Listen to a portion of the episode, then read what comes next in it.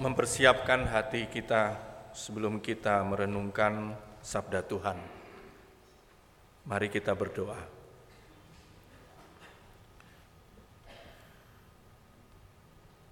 Biarlah pada saat ini hati kami dipenuhi oleh sukacita yang asalnya dari Tuhan.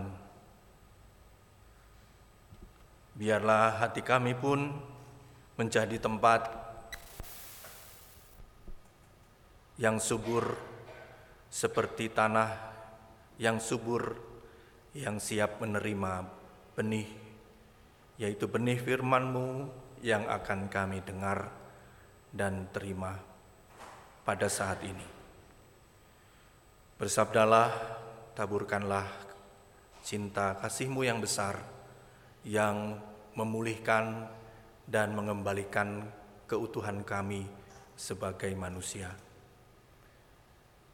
Di dalam Kristus, Sang Sabda yang hidup, kami berdoa. Amin. Pembacaan Alkitab menurut Injil Markus, pasalnya yang pertama, ayat 21 sampai dengan 28. Yesus dan murid-muridnya tiba di Kapernaum. Pada hari Sabat, Yesus segera masuk ke dalam rumah ibadat dan mengajar. Mereka takjub mendengar pengajarannya, sebab ia mengajar mereka sebagai orang yang berkuasa, tidak seperti ahli-ahli Taurat. Pada waktu itu, di dalam rumah ibadat mereka, ada seorang yang kerasukan roh jahat. Orang itu berteriak, "Apa urusanmu dengan kami, hai Yesus orang Nazaret? Apakah engkau datang untuk membinasakan kami? Aku tahu siapa engkau, yang kudus dari Allah." Yesus membentaknya, "Diam, keluarlah dari dia." Roh jahat itu mengguncang-guncang orang itu, dan sambil menjerit, dengan suara nyaring roh itu keluar dari dia. Mereka semua takjub sehingga mereka memperbincangkannya. Katanya, apa ini suatu ajaran baru disertai dengan kuasa? Ia memberi perintah kepada roh-roh jahat dan mereka taat kepadanya. Lalu segera tersebarlah kabar tentang dia ke segala penjuru di seluruh Galilea. Demikian sabda Tuhan yang menyapa kita pada pagi hari ini. Berbahagialah setiap orang yang mendengarkan memelihara dan melakukan dalam hidup setiap hari. Haleluya. Haleluya,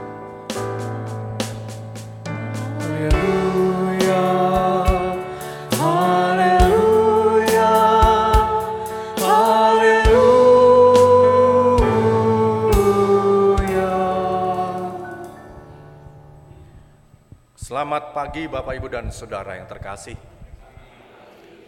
Shalom untuk kita semua, Bapak Ibu yang ada di rumah, di tempat masing-masing. Setidaknya Bapak Ibu dan Saudara di sepanjang tahun 2023, kalau Bapak Ibu dan Saudara suka menonton film di bioskop, kita akan dengan mudah mendapati berbagai macam film yang diputar di bioskop. Dari mulai film yang berjenis ceritanya action, film fiksi, film drama, dan juga film yang bernuansakan atau bersuasana horor.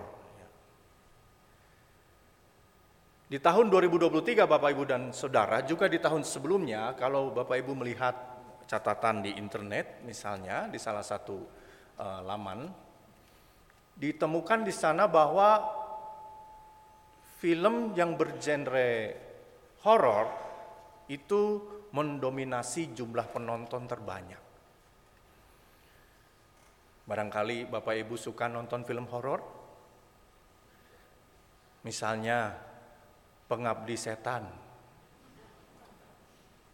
Bukan Pengabdi Sasetan ya, Pengabdi Setan. KKN di Desa Penari ya. Atau tahun lalu ada film di Ambang Kematian. Ada juga Sewu Dino ya. Dan Susana. Malam Jumat Kliwon. Bapak Ibu suka nonton film horor? Penontonnya Bapak Ibu dan Saudara sampai tembus angka 6 juta, 4 juta loh Bapak Ibu dalam satu tahun itu. Dan penonton terbanyak selalu di film horor. Ini sesuatu yang luar biasa ya Bapak Ibu di pasca pandemi ini ketika bioskop di masa pandemi lesu kemudian mendapatkan angin segar penontonnya kembali lagi uh, ramai begitu ya diputar di bioskop-bioskop di kota-kota besar maupun kota kecil dan ini merupakan sesuatu yang luar biasa. Tapi di sisi lain Bapak Ibu dan Saudara, kita juga bisa melihat fenomena ini sebagai sesuatu yang e, menarik. Karena kita bisa bertanya kenapa ya kita orang Indonesia suka sekali nonton film horor.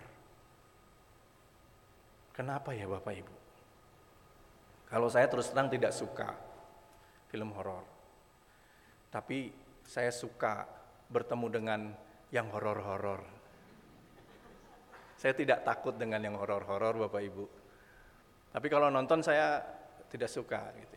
Karena kalau nonton itu barangkali ya kenapa banyak penontonnya bisa juga karena ketika nonton adrenalinnya terpacu, terpicu sehingga orang semakin excited dan akhirnya terus menonton dan menonton. Pengabdi setan satu, pengabdi setan dua dan seterusnya.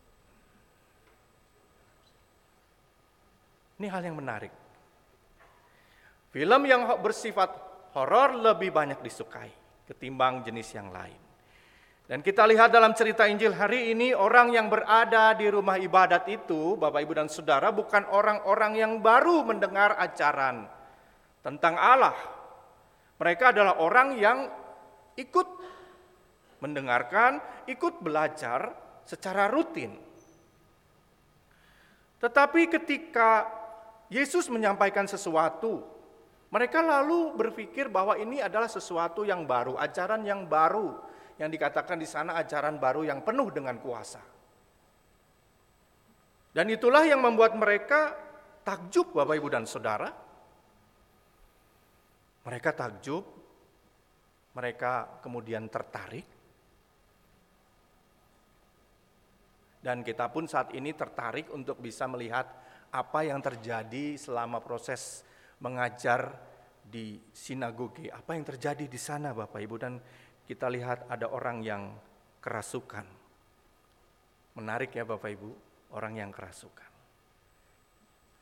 Tetapi sebelum sampai situ Bapak Ibu dan Saudara, kita juga bisa melihat bahwa memang Injil Markus mau mengarahkan pembacanya kita untuk juga melihat satu peristiwa ini dalam kerangka yang lebih luas, yaitu ketika murid-murid yang pertama diutus Tuhan untuk menjadi penjala manusia. Dan nanti akan kita lihat bagaimana Bapak Ibu dan Saudara eh, contoh yang diberikan oleh Yesus di hadapan orang banyak. Kita akan dengan mudah membayangkan orang yang kerasukan ini.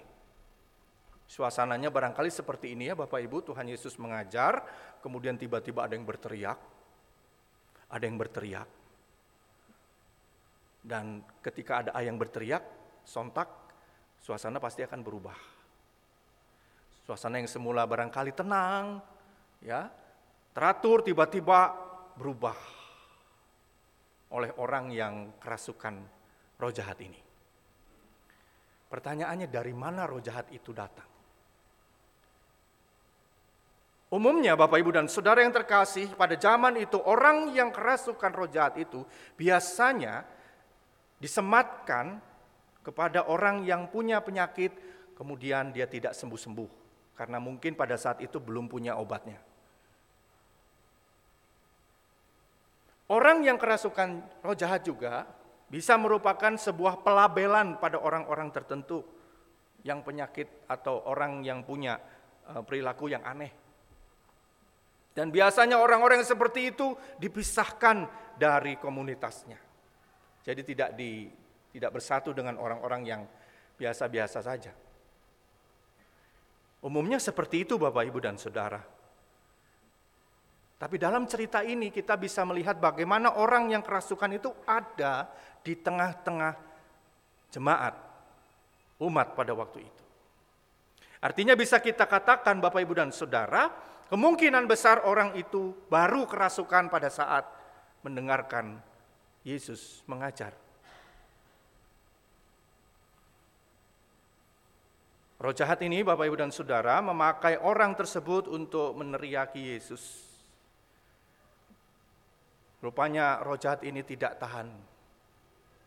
Kalau kata anak-anak itu panas, panas, panas begitu ya. Jadi di apa? Disampaikan kebenaran lalu panas, panas, panas gitu teriak, memberontak. Dia tidak suka dengan apa yang Yesus sampaikan. Tentunya Bapak Ibu dan Saudara, bagi Tuhan Yesus, sosok roh jahat ini tidak asing lagi bagi dia. Kenapa? Karena ketika Tuhan Yesus dibawa oleh roh untuk berada di padang gurun, di padang gurun itu jugalah Tuhan Yesus dicobai oleh iblis. Jadi sudah tahu, sudah kenal. Dan itu sebabnya roh ini juga mengatakan bahwa aku tahu engkau, engkau adalah yang kudus dari Allah. Jadi rupanya Bapak Ibu dan Saudara, roh jahat ini merasa terganggu sejak awal kehadiran Yesus. Dia merasa terganggu, bisnisnya terganggu, urusannya terganggu, kepentingannya terganggu oleh Yesus. Oleh sebab itu, dia tidak suka dan dia berteriak di tengah-tengah umat pada waktu itu. Dengan mengatakan, apa urusanmu dengan kami, hai Yesus orang Nazaret. Kenal kan Bapak Ibu? Roh jahat aja kenal Yesus orang Nazaret. Apa urusanmu? Kira-kira begitu ya. Itu artinya ungkapan yang tidak nyaman terhadap sesuatu yang datang dari luar, yang mengganggu. Kalau bahasa anak sekarang mungkin ngapain sih lu ngurusin gua? Udahlah urus saja pekerjaanmu sendiri, urusan lu sendiri kan banyak. Kira-kira begitulah.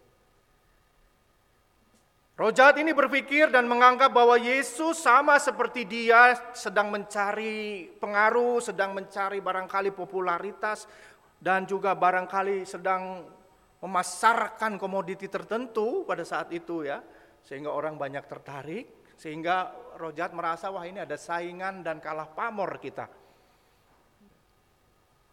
Dan merasa terancam Bapak Ibu dan Saudara ketika Roh jahat ini juga mengatakan, apakah engkau akan membinasakan kami?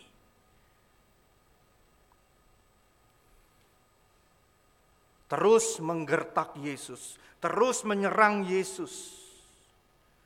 Dan serangan-serangan roh jahat ini memang sebenarnya akrab dengan kehidupan kita sehari-hari ya Bapak Ibu. Kita juga di zaman udah modern begini kadang-kala masih punya pemikiran yang sangat tradisional ya kalau uh, ada sakit yang nggak sembuh-sembuh, lalu kita sebut apa itu? Jangan-jangan dia kena apa? Santet, guna-guna, apalah pokoknya ya, banyak gitu. Kalau nggak sembuh-sembuh. Atau juga kita mengatakan, ah dan saya mah apal si eta mah kumaha baheulana gitu. Begitu ya Bapak Ibu ya. Kalau udah ngomong begitu udahlah beh itu dah. Aduh serba salah ya. Apal lah Orang mah nyaho maneh saha. Itu lalu membuat kita waduh jadi nggak percaya diri ya Bapak Ibu. Seperti itu kira-kira. Roh jahat menyerang Yesus dan kita lihat bagaimana Yesus bergeming. Dia tetap pada misinya. Dia tetap pada tujuannya. Karena Yesus tahu bahwa roh jahat itu tidak akan menguasai dia. Begitu juga roh jahat tahu, dengan menyerang seperti itu dia tahu bahwa ada satu wilayah yang tidak bisa dikuasai oleh dia sebagai roh jahat yaitu wilayahnya Yesus. Karena di padang gurun roh jahat ini sudah dikalahkan. Dengan bergeming Bapak Ibu dan Saudara, roh jahat itu dihardik oleh Yesus tadi. Nats pemimpin kita mengatakan, Yesus membentak dengan satu kalimat yaitu, diam. Disuruh diam. Diam untuk apa? Diam untuk tidak lagi berkata-kata ngawur. Diam untuk tidak lagi menyerang. Diam untuk keluar dari tubuh orang yang dirasukinya.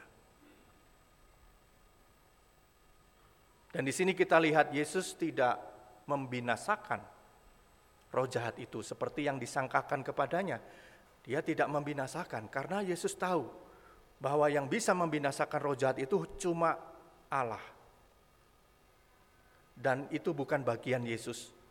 Bagian Yesus adalah menyelamatkan orang yang dirasuki oleh roh jahat itu untuk kembali lagi pulih. Dan di sini kita bisa melihat bagaimana arti penjala manusia itu bagi para murid pertama yang mungkin menyaksikan peristiwa ini. Penjala manusia itu berarti mengembalikan kondisi kemanusiaan seseorang menjadi seperti sedia kala yaitu segambar dan serupa dengan Allah dan roh yang ada di dalam diri orang itu adalah roh Allah sendiri, bukan roh jahat. Di sini Bapak Ibu dan Saudara kita mendapati bahwa Yesus mengembalikan, menyelamatkan, merangkul, meraih orang yang dirasuki roh jahat itu untuk kembali seutuh-utuhnya menjadi manusia. Bukan separuh manusia, separuh setan atau manusia jelmaan iblis, bukan. Jangan disingkat itu manusia jelmaan iblis nanti ada yang tersinggung ya. Bapak Ibu dan Saudara, Yesus menyelamatkan orang itu. Dan roh jahat itu pun keluar, diusir. Tidak lagi hadir di tengah-tengah sinagoge itu. Kisah ini Bapak Ibu dan Saudara memberikan kekuatan bagi kita. Kalau orang pada saat itu takjub dengan apa yang Yesus lakukan, rasa takjub ini harus membuahkan sebuah kepercayaan iman yang kuat bagi kita. Karena Yesus tidak ingin kita hanya berhenti pada sikap atau perasaan yang takjub saja. Tetapi Yesus ingin kita datang mendekat kepadanya, mendengar apa yang ia katakan.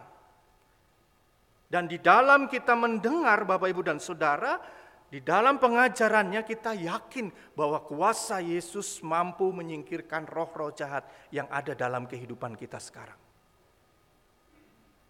Roh apa? Roh-roh jahat itu. Roh keangkuhan, roh kesombongan, roh pemecah belah, roh kebencian, roh yang membuat kita memanipulatif segala sesuatu. Dan hari ini Bapak Ibu dan Saudara, Tuhan perintahkan kepada kita untuk kita diam, berkata diam kepada roh-roh yang seperti itu. Tidak lagi berkuasa dalam hidup kita sekarang. Baik dalam hidup pribadi, Bapak Ibu dan Saudara dan saya, dalam hidup keluarga Bapak Ibu, dalam hidup persekutuan kita, dalam hidup bermasyarakat kita ketika kita sekarang menjelang pemilu, kita mudah terhasut oleh roh-roh jahat yang membuat kita lalu terpecah belah, kita perang dan akhirnya kita menderita semuanya. Atau roh yang selama ini menguasai kita Bapak Ibu dan Saudara, maka saat ini kita diberi kuasa untuk kita berkata diam kepada roh-roh itu supaya tidak lagi berkuasa di dalam hidup kita. Amin.